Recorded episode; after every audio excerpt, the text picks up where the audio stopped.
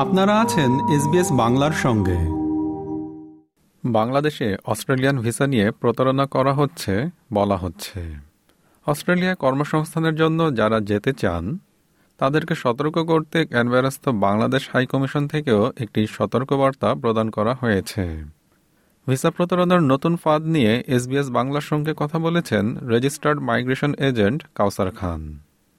তার সাক্ষাৎকারের প্রথম পর্বে ছিল ভিসা প্রতারণার কিছু দিক।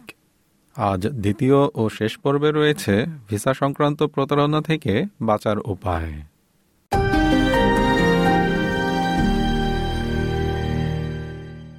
আচ্ছা ভুয়া ভিসা দিয়ে প্রতারণার বিষয়টি সংশ্লিষ্ট কর্তৃপক্ষ যেমন অস্ট্রেলিয়ার বাংলাদেশ হাই কমিশন বা বাংলাদেশের প্রশাসনের নজরে এসেছে কি?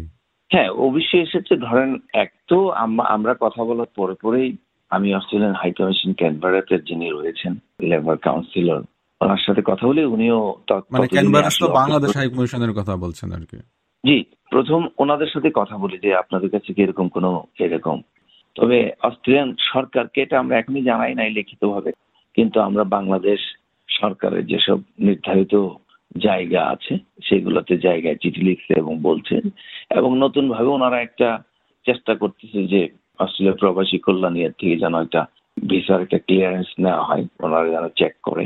আপনার প্রথম আলোতে এটার একটা বিশাল করে, বড় করে একটা নিউজ আসছে এবং বিস্তারিত ভাবে আসছে। এর আগে অস্ট্রেলিয়া হাইকমিশন অস্ট্রেলিয়ার কর্ম ভিসা নিয়ে আসলে একটা সতর্কতা জারি করেছে যে এই ধরনের ভিসাই যেন ইয়ে না হয়। এটাও আমি বলব যে বিস্তারিত ভাবে বাংলাদেশের পত্র পত্রিকা প্রকাশ করছে। কর্মসংস্থানের জন্য ভিসা নিয়ে অস্ট্রেলিয়ায় গমনোচ্ছেদের সতর্ক থাকার আহ্বান জানিয়ে কিন্তু আসলে গত বাইশে সেপ্টেম্বর একটি বিজ্ঞপ্তি ক্যানভেরার অবস্থিত বাংলাদেশ হাইকমিশন দিয়েছে। নতুন এই ভুয়া ভিসা বা প্রতারণার ফাঁদ চেনার উপায় কি? না চেনার উপায় তো আপনাকে আমি বললাম যে ধরেন এই প্রথমত এই দুইটা সাব ক্লাসে কিন্তু আসলে ভিসা বাংলাদেশ লিস্টে নেই। সুতরাং এটা প্রথম আপনাকে দেখতে হবে যে আমার যেহেতু লিস্টে নেই তাহলে আমরা কীভাবে যাব? এখন ধরুন অন্য দেশের মানুষ যেভাবে যায় কিন্তু অস্ট্রেলিয়া কিংবা এই ধরনের কোনো কান্ট্রিতে আসতে গেলে তো নিশ্চয়ই অনেক সচেতন ভাবে এগোতে হয়। এক নম্বর কথা হচ্ছে যে, এই দুটা ভিসাতে বাংলাদেশ যেহেতু নাই, সেহেতু আপনাকে প্রথমে ভেবে নিতে হবে এখানে একটা প্রতারণার ইয়েতে পড়ছেন দ্বিতীয়ত, এই ধরনের ভিসার ক্ষেত্রে আগে ভিসা পরে টাকা, এই ধরনের কিন্তু কোনো সুযোগ আসলে নাই। যদি আপনাকে এরকম মনে করা হয় যে, এই টাকা পরে দিবেন, আগে দিবেন, কিংবা একটা অ্যামাউন্ট নিয়ে কথা বলে, তাহলে আপনাকে ধরে নিতে হবে যে এটা প্রতারণা দিয়ে এছাড়া অভিবাসন আইনজীবী কিংবা সংশ্লিষ্ট বৈধ এজেন্সি কখনো এই ধরনের কাজ করে না। তাদের সাথে কথা বলা যেতে পারে এবং অস্ট্রেলিয়া সরকারের রেজিস্টার্ড মাইগ্রেশন এজেন্টদের একটা ওয়েবসাইট আছে। সেখানে কিন্তু যিনি প্রধান ব্যক্তি, তার নামে কিন্তু আপনি নামটা দিলেই সার্চ করা যায়। সেই ব্যক্তিটাকে আসলেই রেজিস্টার্ড লাইসেন্স অভিবাসন আইনজীবী কিনা? তাহলে এই ধরনের মানুষের সাথে কথা বললেও আপনার এই সুযোগটা অনেকই কমে যাওয়ার চান্স কারণ এই ধরনের মানুষরা কম ইয়ে করে। তারপরে বাংলাদেশে যে ক্লিনিক আছে, যে মেডিকেল চেক আপ করে, সেটাও কিন্তু নির্ধারিত তিনটা ক্লিনিক আছে। ওই ক্লিনিকগুলোর বাইরে যদি কোথাও কেউ যায়, তাহলে বুঝতে হবে যেটা প্রতারণার একটা ইস্যু কিংবা জেনারেলি যে অস্ট্রেলিয়া আসতে চাইলে সিঙ্গাপুর এয়ারলাইন্স মালয়েশিয়ান অথবা হংকং হয়ে আসে। একদম ডিরেক্ট টিকিট একদম নিজেদের কাটার চেষ্টা করলে আমার মনে হয় ভালো, কারণ যেহেতু অনেক সময় ভিসাটাও টিকিটও কাটা যায় না।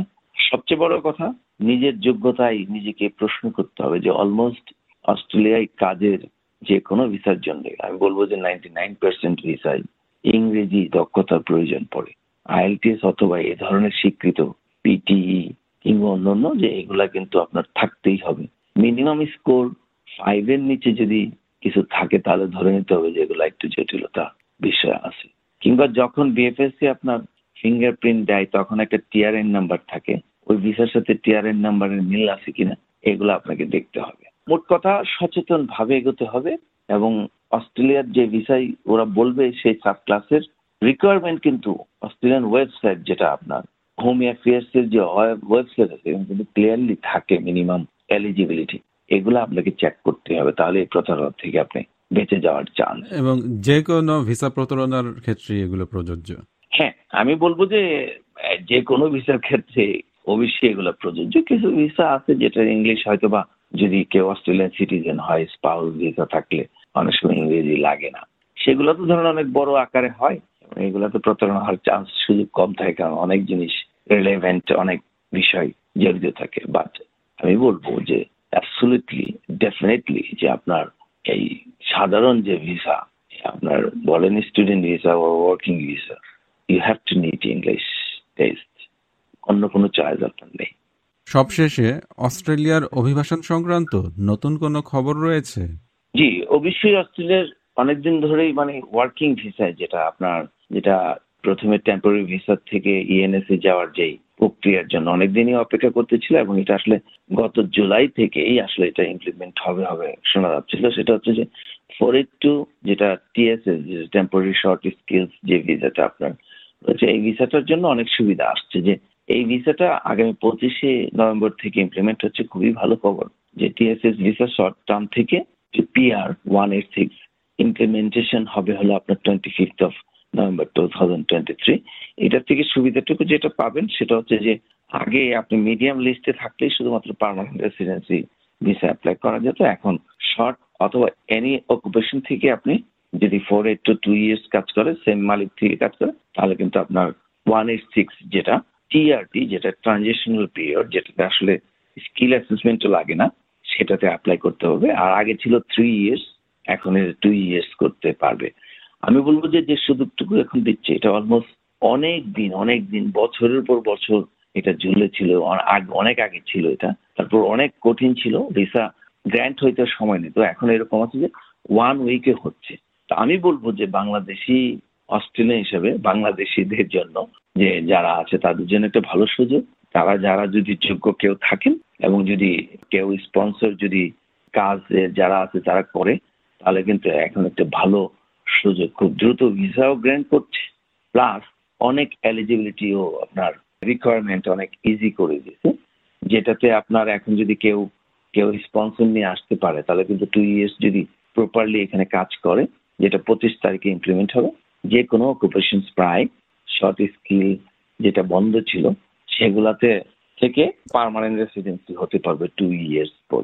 এটা একটা ইয়ে আর যেটা আপনার টিএসএস আগে যেটা শর্ট টেম্পোরারি যেটা ছিল যেটা মানে এটা বলব যে all temporary skill shortage four eighty subclass visa holders will be eligible to apply for ENS one eight six visa আমি বলব, বুঝছেন? যে আমি বলব যে অ্যান্ড আপনার যেটা আগে দুইবার অ্যাপ্লাই করতে পারতো, এখন কিন্তু আনলিমিটেড যতবার ইচ্ছে ততবারই ওই subclass four eight two visa apply করতে পারবে। এই স্কিমটা যেটা TSS to ENS one eight six visa যেটা অ্যাপ্লাই করতে পারে সেই সুযোগটা অনেক বেটার অপশন আমি মনে করি। কাউসার খান এসবিএস বাংলাকে সময় দেওয়ার জন্য আপনাকে অসংখ্য ধন্যবাদ। এবং আপনাকেও ধন্যবাদ। শ্রোতা বন্ধুরা রেজিস্টার্ড মাইগ্রেশন এজেন্ট কাউসার খানের সাক্ষাৎকারটি শুনলেন। এখানে যেসব তথ্য দেওয়া হয়েছে, তা অস্ট্রেলিয়ায় অভিবাসন বিষয়ে সাধারণ তথ্য এবং সুনির্দিষ্ট কোনো পরামর্শ নয়। কেউ যদি আরও প্রাসঙ্গিক এবং সুনির্দিষ্ট তথ্য পেতে চান, তাহলে একজন রেজিস্টার্ড মাইগ্রেশন এজেন্টের সঙ্গে যোগাযোগ করুন।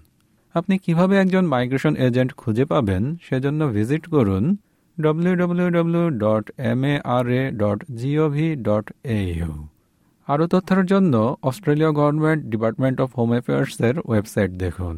ভিজিট করুন I M M I dot home affairs dot GOV dot AU আমাদেরকে লাইক দিন শেয়ার করুন, আপনার মতামত দিন। ফেসবুকে ফলো করুন এস বাংলা